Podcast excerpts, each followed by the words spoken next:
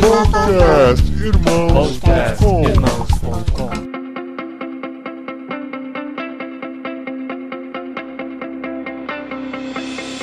Olá, pessoas! Podcastirmãos.com de número 325 entrando no ar. Eu sou Paulinho, estou aqui com a esposinha Adriana, aqui no Vocari, e tá cedo demais pra eu pensar numa apresentação pra ela. Ah, mas quem tá, vai quem tá ouvindo, tá ouvindo de noite. É, mas a gente tá gravando de manhãzinha aqui pra Sim, aproveitar tá bastante de o tempo. madrugada, falta 10 pras 10 da manhã. É, é verdade. Pra quem foi dormir às 3 da manhã, tá muito cedo ainda. Eu sou a Adriana e eu estou com a Lohana, que olha, gente, com menos de 30 anos, ela já apareceu em muito mais lugares aí do que a gente imagina.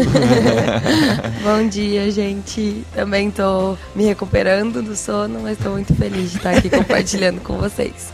A Lohana é uma empreendedora social, a gente pode chamar assim. Sim, Olha só que pode. nome bonito. A gente tem falado muito sobre empreendedorismo aqui. A gente já gravou com o Fábio Silva, lá do, do Recife, do Novo Jeito. Já falamos também com com, o o Expresso Ação, o Silval Júnior sobre Isso. empreendedorismo social também. Expresso Ação, o Paulo Maitá sobre o empreendedorismo missional e tal. Então é um assunto que a gente já tem conversado bastante aqui sobre isso. E hoje a gente vai falar um pouquinho mais, principalmente sobre a vocação da Lohana nesse sentido, como ela descobriu sua vocação e como ela tem empreendido socialmente também no projeto. Vocês vão conhecer, se vocês ainda não conhecem, porque ela já apareceu em várias revistas do ramo aí. e a gente vai conhecer hoje um pouquinho a história dela aqui no podcast de irmãos.com.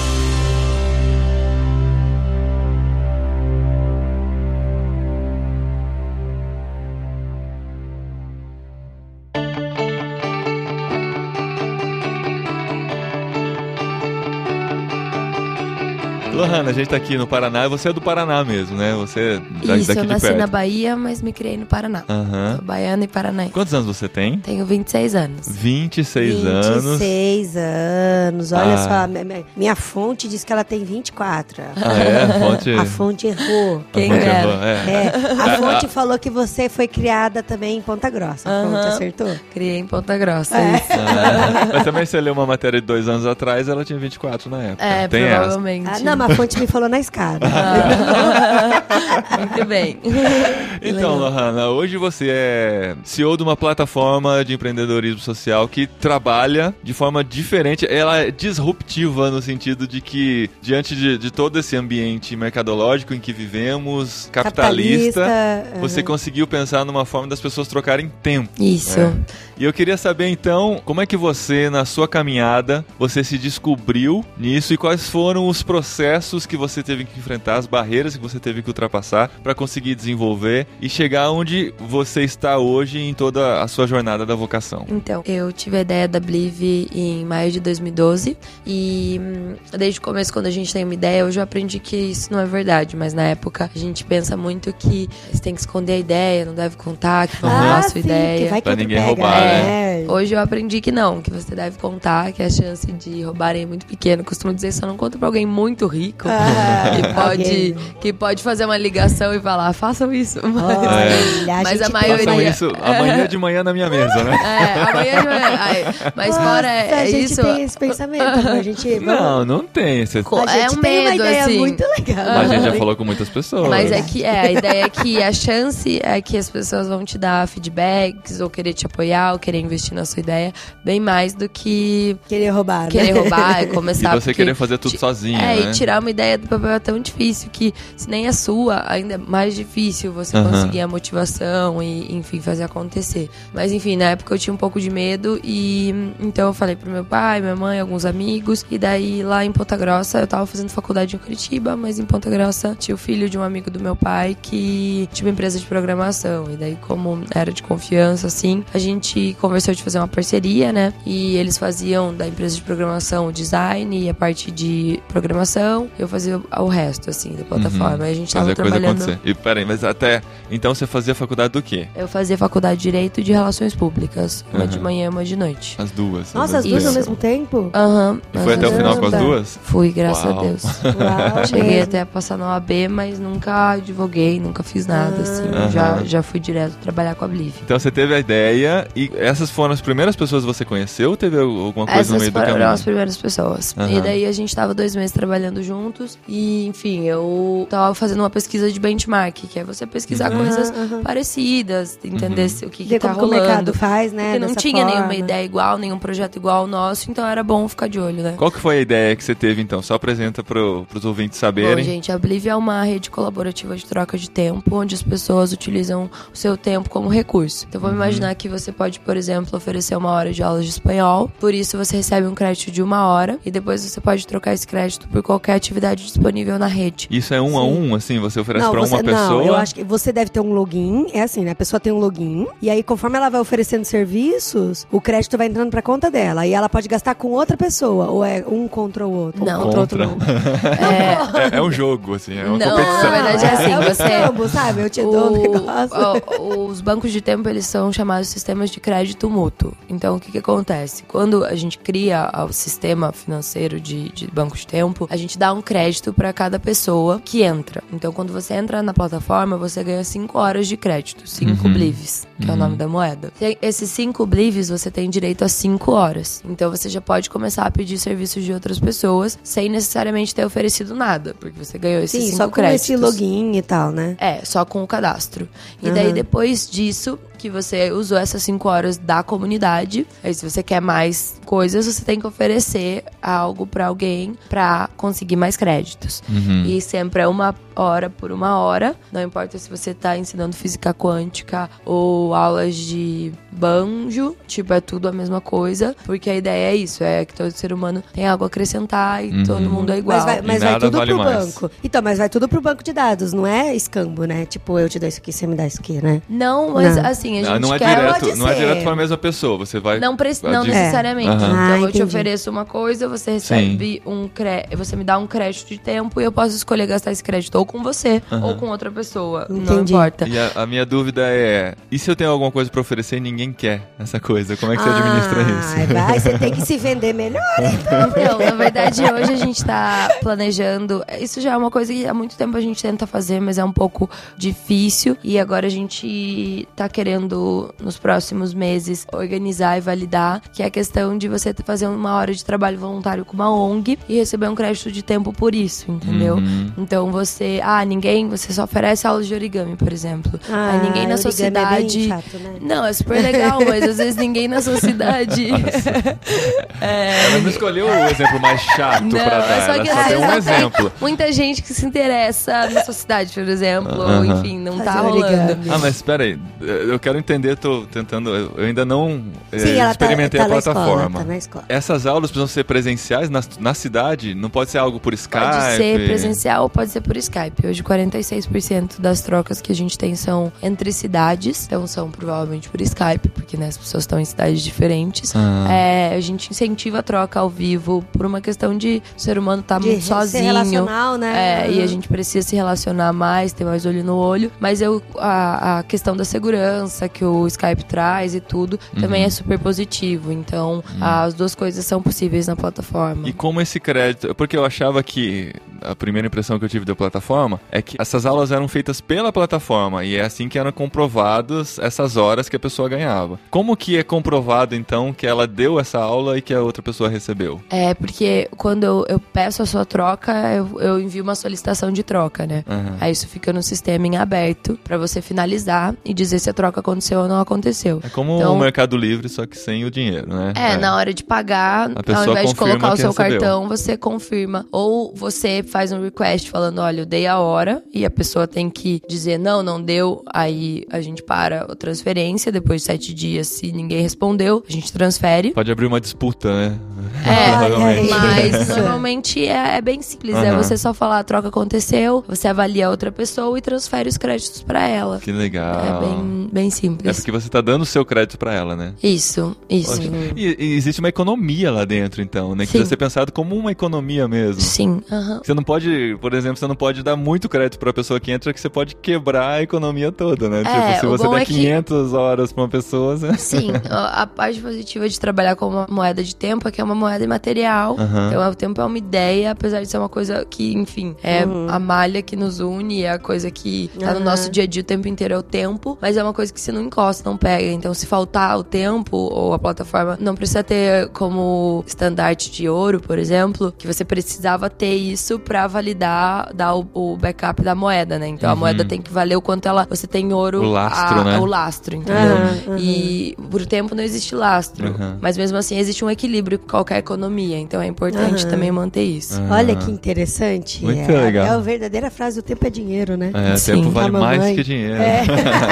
que a Com mamãe sempre dizia. Olha isso. É. Mas vamos lá, Lohana. Eu só abri esse parênteses para as pessoas saberem do que a gente tá falando. E agora eu quero que você continue a sua história. Você levou lá o projeto Não, para os legal. seus Então amigos. eu tava, tava Pro- nesse pro- contexto. Pro filho do amigo do pai, né? Isso. É. E eu tava fazendo essa pesquisa de benchmark pra ver projetos parecidos no segundo mês do, do projeto, depois de eu ter tido a ideia. E aí eu falei: olha, gente, parece que vai sair uma rede aqui que é parecida com a nossa. Ainda não saiu, mas o posicionamento de marketing deles é parecido. Não Uhum. fala em troca de tempo, mas fala em aulas, essas coisas. Aí eles falaram: não, então vamos parar o projeto, porque vai que saia e é igual. Ah. Aí eu falei, não, vamos, não Essa vamos parar ideia, o né? projeto, porque vai que Não. sai e não é igual. Daí, tipo, E né? mesmo se sair é igual e eles não, Não, mas né, não, e podia não ser, não foi, na É, verdade não era então. igual a plataforma. Mas nesse momento a gente meio que teve que ir por caminhos diferentes e eu resolvi continuar o projeto, né, sem eles. Aí depois disso eu até tentei fazer um tempo com os amigos de Ponta Grossa que programavam, estavam na faculdade.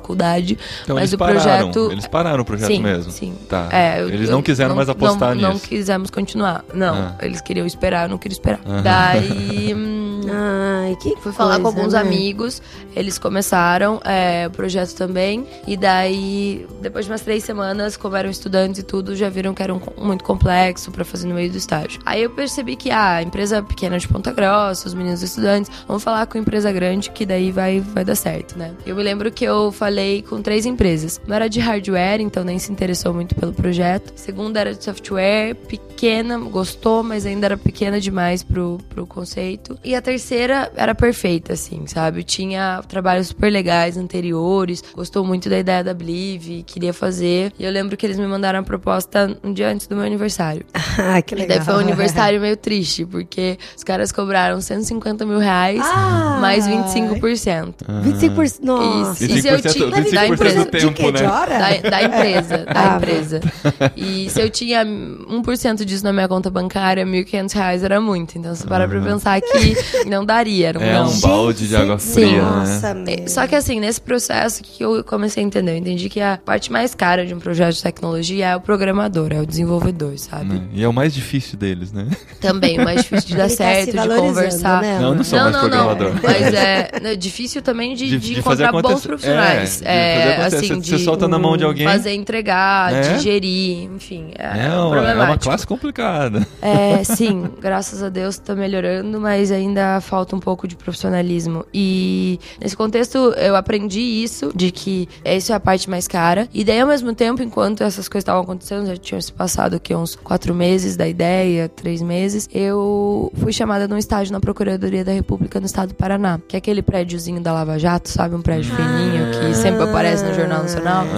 É esse prédio, eu trabalhei lá um ano. Olha só. Fui chamada nesse estágio e eu ia ganhar 900 reais por mês no estágio pra trabalhar quatro horas. Então Pra eu tinha... juntar 150 mil, você ia levar. Não, nunca, né? Não, isso já não era uma opção. Só que o que, que eu pensei? Eu pensei, tá, com 900 reais por mês ainda não dá pra eu pagar um programador por mim mesma. Ah. Mas, é, aí eu fiz uns cálculos, conversei com meus pais, porque eu ia me formar em duas faculdades. Provavelmente eles iam fazer um baile, eu ia né, participar das coisas da formatura na faculdade. Isso ia custar em torno aí de uns 15 a 18 mil reais, sabe? Pra pagar os Ah, bailes, aham. essas coisas. Aí eu falei pros meus pais que eu não, não queria fazer baile, que era pra... Eu nem sabia se eles iam me- me dar o pra fazer o baile, na Você verdade. já tava coitado. contando com ele. Mas eu já contei com isso, duvido que eles dessem.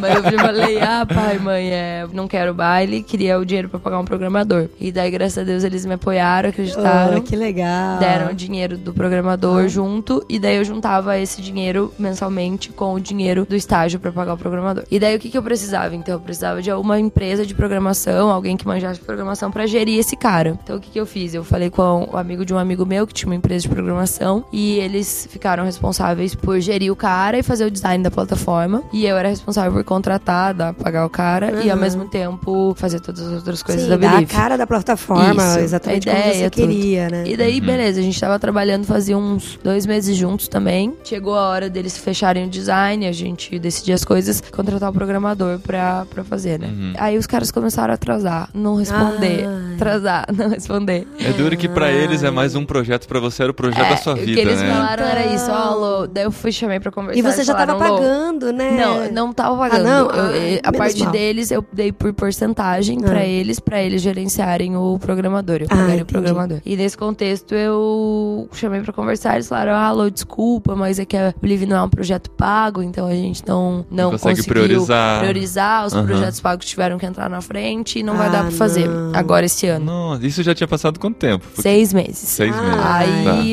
então, seis meses depois da ideia, já tava, tipo, seis meses trabalhando e pensando nela e não tinha uma linha de código programada, sabe? Aham. Aí eu fiquei muito triste, mas falei, quer saber, nem que eu tenha que estudar programação, eu vou Olha arrumar esse programador, vai- vamos ter que é dar um jeito. persistente, né? Sim, tem que ser persistente. Começa uma terceira faculdade na- à tarde. Cara, mas gra- graças a Deus não precisou. O que aconteceu foi. E o mais maluco é que eu já tinha. Eu tava procurando programador há seis meses. Então não tinha mais onde procurar. Porque minha rede de amigos, amigos no Facebook, todo mundo que eu conhecia que tinha alguma possibilidade de me ajudar a achar um programador, eu já tinha tentado tinha- falar com essas pessoas. Já tinha esgotado, Então né? isso também Você tinha quantos anos deixando mesmo nessa época? 21. Olha Entre os só, que 21 e os legal. 22. Tem Ah. adolescente que vai no extremo, adolescente jovem, né? Uhum. Que vai no extremo por causa, sei lá, de qualquer outra coisa. Você tava na sua persistência, Sim. gastando Mas seu gás desde criança, isso. meus pais falavam que eu era muito teimosa. Daí comecei a entender que teimosia pra uma coisa boa ou pra algo que você acredita se vira torna persistência, né? persistência, né? Aham. Então muitas vezes um- uma coisa negativa na sua personalidade pode ser positiva, né? Sim. É bom, nesse contexto eu tava na Procuradoria da República no elevador um dia e daí tinha um cara com um crachá de, de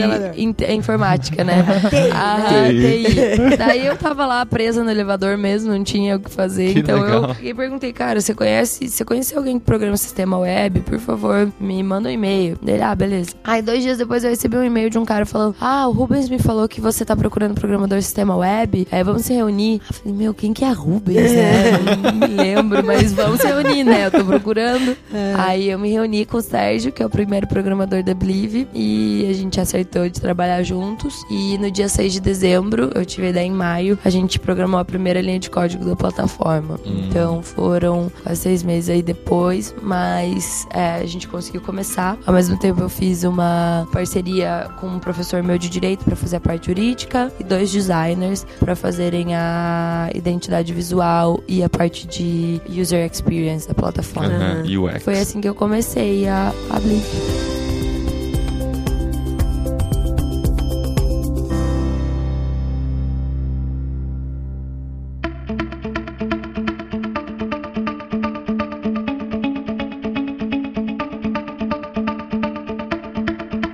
Então você desenvolveu essa plataforma e você vive dela hoje. Esse é o seu negócio. Isso. Como é que se vive de um negócio que não fala em dinheiro? Legal. Esse contraponto, É. né? de- Você ganha créditos de tempo também? Não, hoje eu tenho meus créditos, mas só os que eu troquei pra receber. A gente não se dá créditos, apesar de querer muito, mas. Não quebra a Não, não. economia, fica fazendo É, nem dinheiro. quebra, eu acho que ninguém ia saber, mas é que por questões de princípios a gente tenta não fazer isso. Aham. Mas é mais pela questão de. hum, é, assim, a gente tinha dois princípios muito claros. Um é que o usuário não quer pagar na Believe. E Uhum. dois, que a gente não ia pôr propaganda direta, assim, banner de propaganda, Ah, AdWords, entendi. nada disso. Sim. Aqueles pop-up que você abre e fica. né? Isso, porque o nosso discurso é, bom, você pode viver sem consumir tanto, economia colaborativa, o, o valor humano, Uhum. ah, by the way, 9,90, o tênis, não sei o que, sabe? Tipo, não, não fazia muito sentido, não faz muito Sim, sentido com o nosso sim. discurso de sustentabilidade, menos consumo, Aham. uma sociedade mais humana. Então, mas aí você teve essa ideia da plataforma e você já tinha imaginado como você ia viver disso? Como isso ia te trazer algum retorno? Eu acho que assim, eu, o business model eu já vou explicar, mas eu sabia que se fosse algo grande, ele ia ter valor. Porque, por exemplo, mesmo o Twitter não tendo um business model, ou outras plataformas no começo, elas já tinham conseguido atrair investimento. Então, o salário, as pessoas viviam desse investimento até encontrar um business model. Então, isso nunca me preocupou, até porque eu sempre pensei que era algo que deveria ser feito, a Blive. Se ninguém fez, alguém tinha Porque que fazer. é algo. Uhum. É, é que assim, eu não sei com relação ao Twitter, mas você tem a fé em Deus também com relação ao sustento e a vocação e o seu Sim. direcionamento. É, e de que era essa algo que Deus colocou no seu É, e coração, né? Não essa questão você. de, tipo, eu, se eu tô falando que dinheiro não é a única forma de se viver, o dinheiro é uma coisa que não deve ser o essencial na nossa vida, eu não vou deixar de fazer alguma coisa por não ter um business model no começo ou por não ter dinheiro. Uhum. Mas a verdade é que também, desde o começo, eu já comecei a pensar em modelos de negócio, né? E daí, em termos de modelos de negócio, então a Blive, ela tem algumas ideias e algumas coisas de que já funcionam, que pagam as nossas contas. Que a gente, no começo, sobreviveu com investimento, então a gente recebeu investimento do governo do Reino Unido, depois a gente recebeu uma rodada de investimento anjo aqui no Brasil. Então esses foram os investimentos que a gente recebeu no começo. E daí depois a gente começou a fechar contratos com base nesse primeiro modelo de negócios, que é o Blive Comunidades que são comunidades para marcas, universidades, escolas, empresas, eventos que querem promover a troca de tempo dentro do ambiente deles. Ah, que legal. Então, por exemplo, você tem Uhum. 5 mil alunos, gostaria muito de promover a troca de tempo entre esses alunos. A gente cria uma aba na Blive para customizada, onde você só encontra essas pessoas que fazem parte da mesma organização que você. Então você tem a segurança de saber que quem tá, tá lá Sim, é dentro tudo para trocar comunidade é da mesma e tal. comunidade. Ao mesmo tempo, você começa a mapear as necessidades os valores que essa comunidade tem para oferecer. Então, a gente oferece relatórios sobre o que as pessoas estão buscando, sobre o que as pessoas estão oferecendo, quais são os talentos. E a ideia é isso: é promover a troca de tempo como uma forma de melhorar o ambiente interno, de conectar pessoas, de fazer a comunidade ser mais colaborativa. Porque tem muitas vezes que a gente tá numa comunidade, mas não sabe como ajudar um ao outro. Se você tem uma plataforma. E muitas vezes a gente quer ajudar, A mas, gente quer ajudar, tem- mas às vezes a gente não sabe pedir, porque o ser humano tem Aham, medo de pedir, tem. medo de ficar devendo coisa pros outros. É, então a gente tem uma barreira em pedir ajuda e a gente também tem uma barreira de oferecer ajuda, porque a gente não sabe se está sendo inconveniente. Sim, sim. Agora, quando você usa a plataforma para isso, você cria uma relação recíproca, porque o tempo você ainda dá um crédito, não é uma ajuda gratuita. Uhum. É, você dá o crédito por isso, mas você cria também essa relação mais colaborativa, porque não é pagando em dinheiro, o dinheiro é uma relação de trabalho, então eu vou te dar o meu E- trabalho. É, muito O legal. tempo já cria um pouco mais de. Uhum. Lógico que tem que ter a seriedade pra oferecer algo bom de qualquer forma, Uhum. mas traz uma relação um pouco mais humana, Mais, mais colaborativa. Então, esse é o produto que a gente vem trabalhado hoje e, graças a Deus, paga as contas usando os contratos nesse serviço. Mas, uma vez que a plataforma hoje, a Blive, tem 120 mil usuários trocando, né, participando da plataforma. Trocando não, né? Quem dera É. 120, 20 mil tivessem trocando. Mas a gente tem é, uma plataforma que ainda é pequena. É a maior de troca de tempo do mundo, mas ainda é pequena. Existem outras. Aquela outra que vocês ficaram com medo que iria Não, surgir. não era, era um outro projeto. Ah. Mas é no mesmo mês que a gente lançou em 2013, saiu uma Suíça também, que hoje tem metade do nosso tamanho. Tem uma pequenininha no Vale, enfim, tem, tem algumas iniciativas. A Blive ainda é maior, mas todas são pequenas, a Blive também. Aí os outros business models, eles vêm de quando a Blive for maior. Tiver, por exemplo, meio milhão, um milhão de usuários, ao invés de 120 mil, a gente vê a possibilidade também de oferecer experiências com marcas. Então, por exemplo, vou imaginar que a Gibson tá oferecendo uma aula de Ah, guitarra com um Uhum. guitarrista famoso numa praça. E vai daí ser as pessoas tudo troca de tempo. é, as pessoas podem usar esses créditos de tempo pra participar disso, ou receber, ter acesso a essa aula com essa pessoa famosa. É, Ou a, sei lá, a Farm quer fazer uma oficina de customização com. E sempre Ou- com um cunho social, mas voltado pra experiências de marca, sabe? Mas sempre uma hora vai valer uma hora. Isso, a uma ideia hora, não é hora. que assim, pra ter aula com o guitarrista da Gibson, você tem que gastar cinco horas não, por uma hora. Não, a única coisa é que com o guitarrista da Gibson provavelmente vai fazer ao mesmo tempo de muita gente. Vai ser só você Ah, um não vai ser uma um, sabe? particular e tal, né? Isso, Entendi. mas, mas assim, é, essa é uma. A gente também tem os pontos de troca, que é uma ideia de oferecer hum, horas, é, lugares para as pessoas usarem como pontos seguros. Então, vamos imaginar que você tem um café na cidade, uma biblioteca, uma escola de inglês que tem uma sala vaga. Ela abre essa sala para as pessoas treinarem conversação de inglês. Então, lugares na cidade onde estão abertos para as trocas. Lugares. E daí esses lugares pagam um valor mensal baixo pra gente pra receberem essas pessoas, a gente levar. Só que pra isso a gente também precisa ter uma base bem grande pra poder movimentar esses lugares e entregar esse valor pra isso. Então assim, a gente tem alguns modelos de negócio, eles só estão condicionados alguns a- ao tamanho, à escalabilidade da plataforma. Legal. Nossa, muito legal. Uma coisa que eu queria, assim, ouvindo a sua história e, e pensando aqui na questão de que a- algumas pessoas falam assim, que se você tem uma vocação, um chamado, Deus vai fazer acontecer. Mas o tempo de Deus não necessariamente é um tempo que a gente tá esperando que aquele tempo seja, né? Porque as pessoas são muito imediatistas. Então, se você teve a ideia, daí você recebeu o primeiro não, o segundo não, o terceiro não. E como que foi seu relacionamento com relação a Deus e com o seu chamado? Em algum momento você tava, sei lá, igual você falou no dia do seu aniversário, você acordou e falou: Não, Deus, é, não sei se isso é pra mim mesmo, se é pra fazer, e teve alguma crise espiritual com relação a isso, ou se, muito pelo contrário, como você demonstrou, se isso te impulsionou e você ficou mais forte ainda no seu relacionamento espiritual. Queria saber se nesse âmbito de, do seu relacionamento com, com o pai mesmo, com eu Deus. concordo com você que, assim, até pelo meio de empreendedorismo, a gente às vezes ouve muito case de sucesso. Tipo, ah, o Instagram foi vendido por um bilhão em um Ah. ano. E tipo. O Snapchat não foi vendido e agora tá desvalorizando. Tem É. também, que não é tão sucesso. O que não é tão sucesso. Então, assim, mas a gente vem de uma, de uma ideia de que as coisas acontecem rápido. E eu também tinha isso. Eu lembro quando eu fui conversar com meu mentor. Uma vez eu, a Blívia, eu acho que tinha um ano. E daí eu falei que eu tava desmotivada porque a gente não tinha tanto usuário quanto eu gostaria que a gente tinha. Na época eu achava que a gente ia, ia ter, sei lá, um milhão de usuários um ano. É, a gente Aí- sonha muito. A Aí ele pegou, muito. sim. Aí ele pegou e falou assim, Lohana, mas se você tivesse um milhão de usuários hoje, eles estariam felizes? Eles estariam gostando da plataforma? Tá Aham. tudo bem lá? Falei, não, a plataforma tá, tá toda bugada, tem um monte de coisa Imagina um acontecendo. milhão de usuários Dele, ao que bom tempo. então que você não tem um milhão, porque Sim. senão seriam um milhão de pessoas insatisfeitas. Aham. Então, é muito a questão da perspectiva. Mas com relação a, a passar por essas dificuldades, assim, eu, eu, lógico, como empreendedor ou como cristão, a gente tem várias fases, né? No sentido de de estar muito forte com Deus, outras vezes não tão forte. Mas essa fase especificamente dos seis primeiros meses onde eu tive esses problemas, foi uma fase que Deus falou muito comigo e eu tava muito Legal. próxima de Deus. E uma coisa que me ajudou muito é que eu tava estudando aquela Bíblia da liderança cristã, que tem os comentários do John Maxwell. Ah, base sei. nas 21 leis de liderança do Maxwell, John Maxwell. E tem uma lei de liderança que me marcou muito na época, que era a lei do deserto. Que falava que todo grande líder na Bíblia, antes de fazer alguma coisa extraordinária, ele teve que passar por um deserto. Teve Uhum. que passar por algum desafio meio punk Uhum. até fazer alguma coisa acontecer, sabe? Então que você deveria abraçar o deserto, ficar feliz pelo deserto. Porque se você tá tendo um deserto à sua frente, é por- provavelmente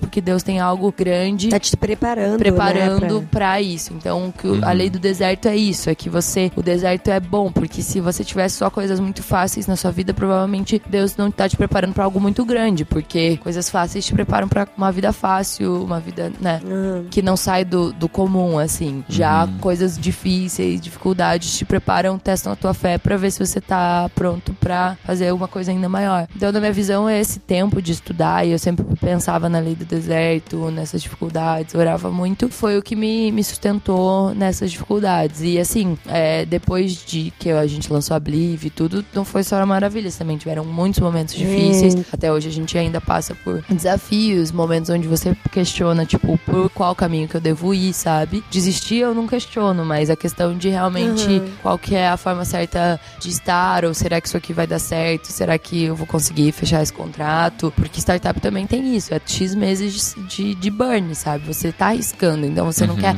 ah, não, eu quero que nós fazer um planejamento aqui que esse dinheiro dure dois anos. Não, tipo, tem você que tem que gastar gastar pra fazer crescer, porque se não Sim. crescer também, daí nem não adianta pra ter uma sim. empresa Vai pra ficar existir. tipo, É, pra não existir, daí a gente, eu não quero, sabe? Eu quero fazer algo grande. Então, assim, é, é um pouco disso, sabe? De, de ter essa, esse entendimento. Que tem uma frase que pra mim é muito importante, eu acho que é a frase mais importante da minha vida, talvez, que é tudo é graça. É, Uhum. E pra mim demorou muito pra entender isso. É um autor que eu gosto muito, falou isso num livro dele, que tudo é graça. E eu não entendia, tipo, por, como assim tudo é graça? E o livro dele, na verdade, que o nome é Tudo é Graça, é uma biografia da história dele. Quem é? O Brandon Manning. Brandon Manning, Uhum. sim. E ele é um cara que foi alcoólatra, que Aham. fez muita merda e ele só tava contando isso, a biografia dele. Aham. Eu, como assim, o, o tudo- nome, tudo é graça. o nome é Tudo é Graça e ele só tá fazendo É tudo errado, não tá dando tudo muito certo. Mas no final do livro eu entendi, e no começo ele fala isso no prefácio, que o fato é que, independente das dificuldades ou das coisas erradas que aconteceram na vida dele, as migalhas de graça nunca deixaram de cair. Ou seja, ele sofreu as consequências do pecado, das coisas que ele fez de errado durante a vida dele, mas Deus, quando ele tava lá no finalzinho, ele vinha e tirava Aham, ele, aham. sabe? E falava: não, não, não, você não vou deixar você ir embora, sabe? Hum. É porque independe, né? A graça de Deus independe da gente. Isso que é muito Independe louco, e ao mesmo né? tempo ela é a única coisa, talvez o amor de Deus, a graça de Deus é a única coisa que transforma o mal em bem. Uhum. Então transforma as coisas ruins que aconteceu na vida dele, as escolhas erradas dele em alguma coisa boa, sabe?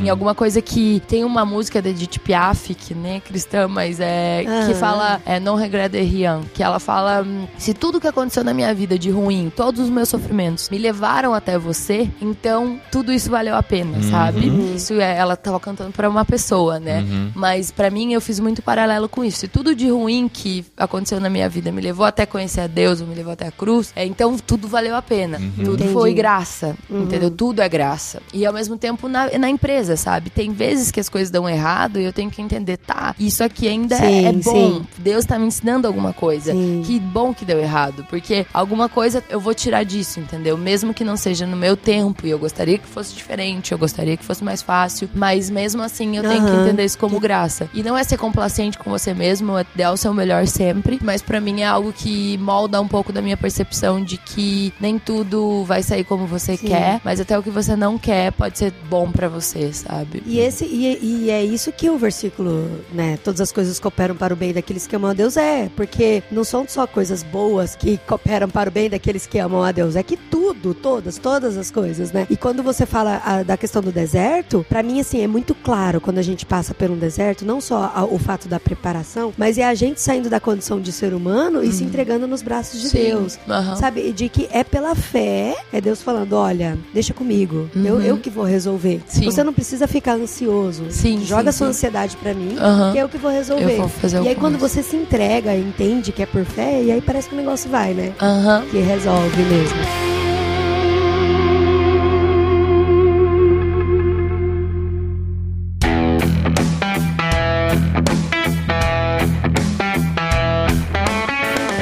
Pra gente terminar então, queria saber o que, que a Blive, o seu projeto, trouxe pra você, assim, de conhecer o mundo, das pessoas que você já teve acesso, como que isso tem... É que você saiu, saiu em várias revistas também. É, né? e, e já foi convidada pra falar sobre o projeto em outros países e tal. Quais são as portas que isso tem aberto e coisas que você nem esperava, com certeza? Eu acho que, assim, por isso que eu sou tão apaixonada por empreendedorismo. Eu acho que tem muita parte legal, eu posso contar dos eventos que eu já fui. Eu já fui convidada esse ano, por exemplo, no Fórum Econômico Mundial em Davos pra falar. Eu já fui pra, enfim, já visitei mais de. No total, eu já visitei 25 países. Minha Olha família não é isso. uma família rica nem nada. Eu também não tenho muito dinheiro na conta, mas Deus é tão bom que eu tinha esse sonho de conhecer o mundo, sempre gostei. 25 países. você E conheceu com a metade 26 do anos. mundo. É, se Deus quiser, esse ano eu fecho a mesma idade com o mesmo número de países. é uma, uma boa meta de vida, porque daí depois você só mantém É só um conhecendo um por ano, entende? Ixi, Vamos ver se vai dar certo esse ano. Não, mas Também enfim, isso, isso né? é um 36 sonho, anos. cada um tem um sonho. 36 países a gente tá atrasado. Ah, tá bom.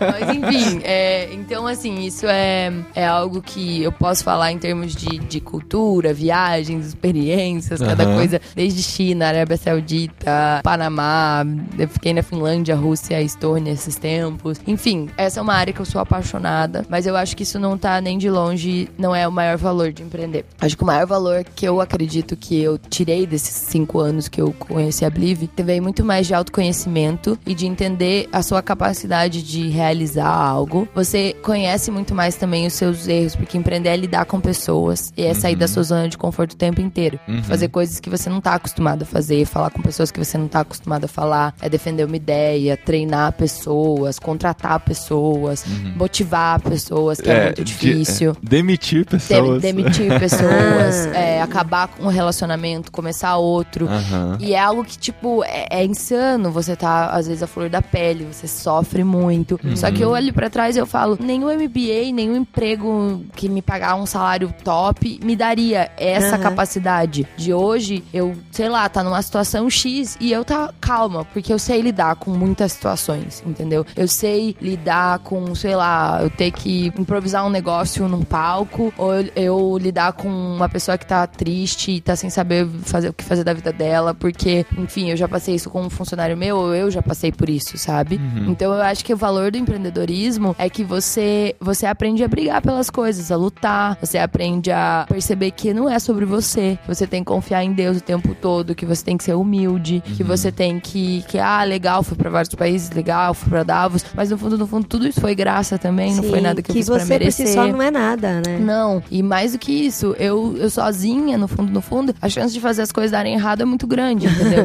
uhum. E todas as vezes que deu errado, provavelmente é porque eu tava tomando uma decisão que não tinha a ver com a decisão do que Deus queria pra minha empresa ou pra mim, sabe? Mas essa percepção, eu acho que com 26 anos eu nunca teria se eu tivesse em outra área. Eu acho que missões também é algo que você, você empreende, você sai da sua uhum. zona de conforto, intercâmbio Sim. é algo que me fez isso uhum. também, porque eu fui morar em Portugal para estudar direitos humanos quando eu era mais nova e eu via, mochilei assim, dormindo em aeroporto com muito pouco dinheiro. Eu viajei quase 40 dias. Então isso também me fez, tipo, perceber que eu era capaz de fazer coisas que normalmente a sociedade diz que você não é capaz, porque uhum. você é brasileiro, porque você não fala inglês direito, porque, porque você, é mulher, é mulher porque você é jovem, porque você e daí você vai se descobrindo alguém que consegue, que não, na verdade, gente, conseguir. É. Ah, na verdade, estou viva. Uhum. por quê? Porque Deus me protegeu, mas também porque eu fui lá e tentei fazer, entendeu? Uhum. Então essa tentativa já é bom. Mesmo que a Blive amanhã ou depois falar, ah, eu tenho fé que vai dar certo, mas mesmo que amanhã ou depois não desse certo, eu ia falar, cara, o que eu aprendi nesse processo, ser humano que hoje eu sou em termos de, tipo, confiança mais em Deus, em gratidão pelas coisas, em estar preparado para o mundo, ao mesmo tempo entender a relevância que um jovem pode ter sim, e a sim. gente perceber o nosso papel. A extensão do impacto do que isso tem feito nas pessoas não, também, né? Não. E nunca vai saber. Não, e, uhum. e, e, e, no fundo, no fundo, é, é, confiança, sabe? É uma vida de mais confiança e uma vida de tipo, cara, se eu sonhei isso e isso é grande,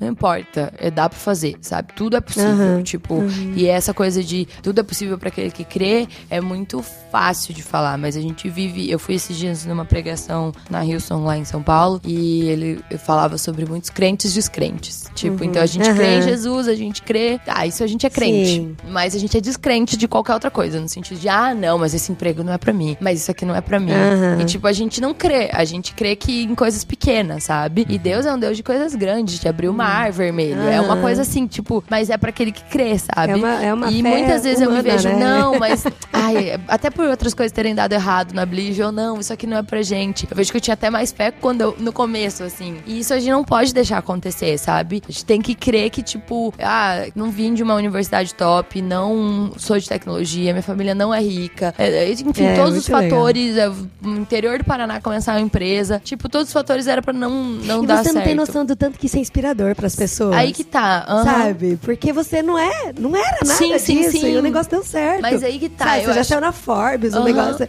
Tipo, a impressão que eu tenho de, assim, das pessoas que saíram, sei lá, na Forbes ou essas revistas, uhum. é que o cara já nasceu de boa, sabe? Sim, sim, sim. Mas eu acho que, né? pra mim, é a minha palavra. E sempre que eu vinha com isso na cabeça, assim, porque na, no meio de empreendedorismo, a maioria são pessoas assim, que têm algum recurso inicial ou estudaram em, em, universidades nos ou Estados Unidos. já desde o começo. Isso.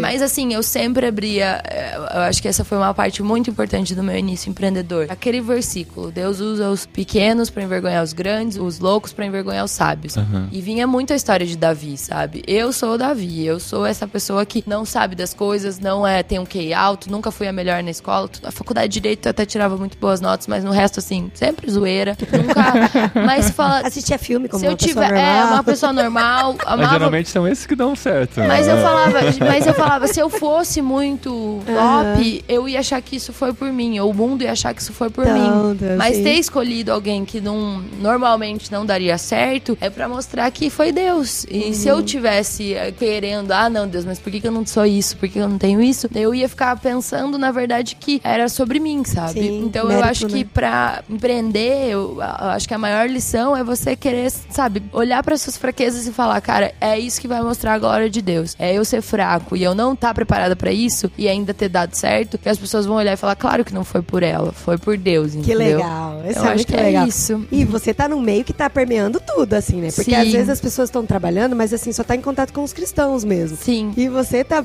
às vezes, até muito mais fora, Aham. né, da, da, desse, Desse mundo meio, cristão, claro. né? Aham. E é legal. É um negócio totalmente- as pessoas reconhecem isso, nossa, é sensacional. É o empreendedorismo Sim. missional que a gente fala. E agora a pergunta que todos que eu comentei que eu ia gravar com você perguntou: por que Believe? Ah, legal. Então, Não, vem. gente, mas por que não é Believe? Não é? É, é, na verdade, dá pra falar believe, é, o É que quando você era believe. criancinha aprendeu a falar Believe, deu É, errado, believe ou alguma believe. coisa? Não, é, na verdade, assim, eu só não gosto de blive, sabe? O povo fala blive, deu cara, não é blive. E é com dois. Is, Ou né? B, B live, daí eu também não gosto, com dois Is. É B-L-I-I-V-E. É, isso aí, galera, Nossa, pra acessar. B-Live? BL. Mas tem gente lê B-Live.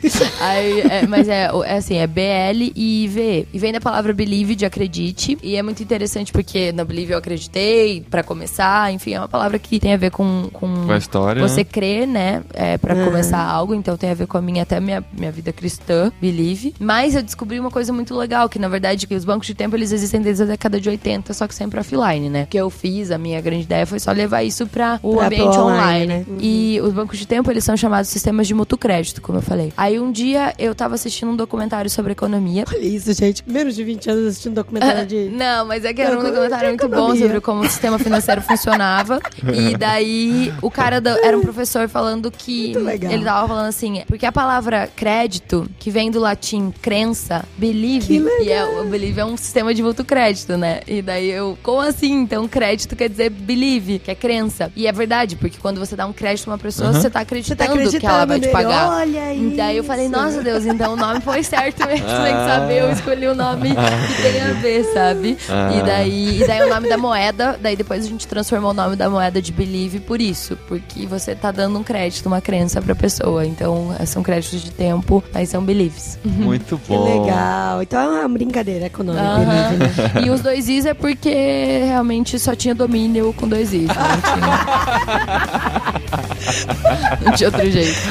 Bom, Mas é isso, é empreendedor, né? Só sempre dá um jeito. É. Muito bom.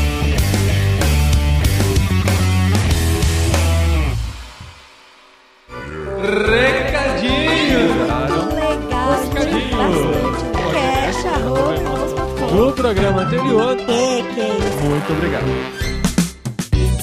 Recadinhos, esposinha! Mais um recadinhos! Recadinhos de programa especial Vocari, olha que legal, mais um super conteúdo aí com a participação da Lohana, que detonou, contou sua história aqui pra gente, a gente foi inspirado, tenho certeza que você foi também. Então, muito obrigado, Lohana, por participar com a gente. Ah, gente, olha só, essa plataforma dela é muito legal, viu, da Blive? A gente entrou, verificou lá como é que funciona. É bem interessante. Participe aí você, entra, conhece, né, amor? Aham, é, você pode fazer uma procura por área de interesse, né? Tem aulas de tudo que é coisa que você pode imaginar. Você vai explorar lá, vai gostar. Então é Believe com dois Is. Eu achei legal a sacada dos dois Is, que ela falou que era o problema de domínio e tal, foi o que ela conseguiu fazer encaixar. Mas o logo da plataforma são os dois Is, então parecem duas pessoas. O I com a cabecinha, o pinguinho do I, né? Então parece duas pessoas se relacionando. Olha só que sacada legal. Como do limão fizeram uma limonada.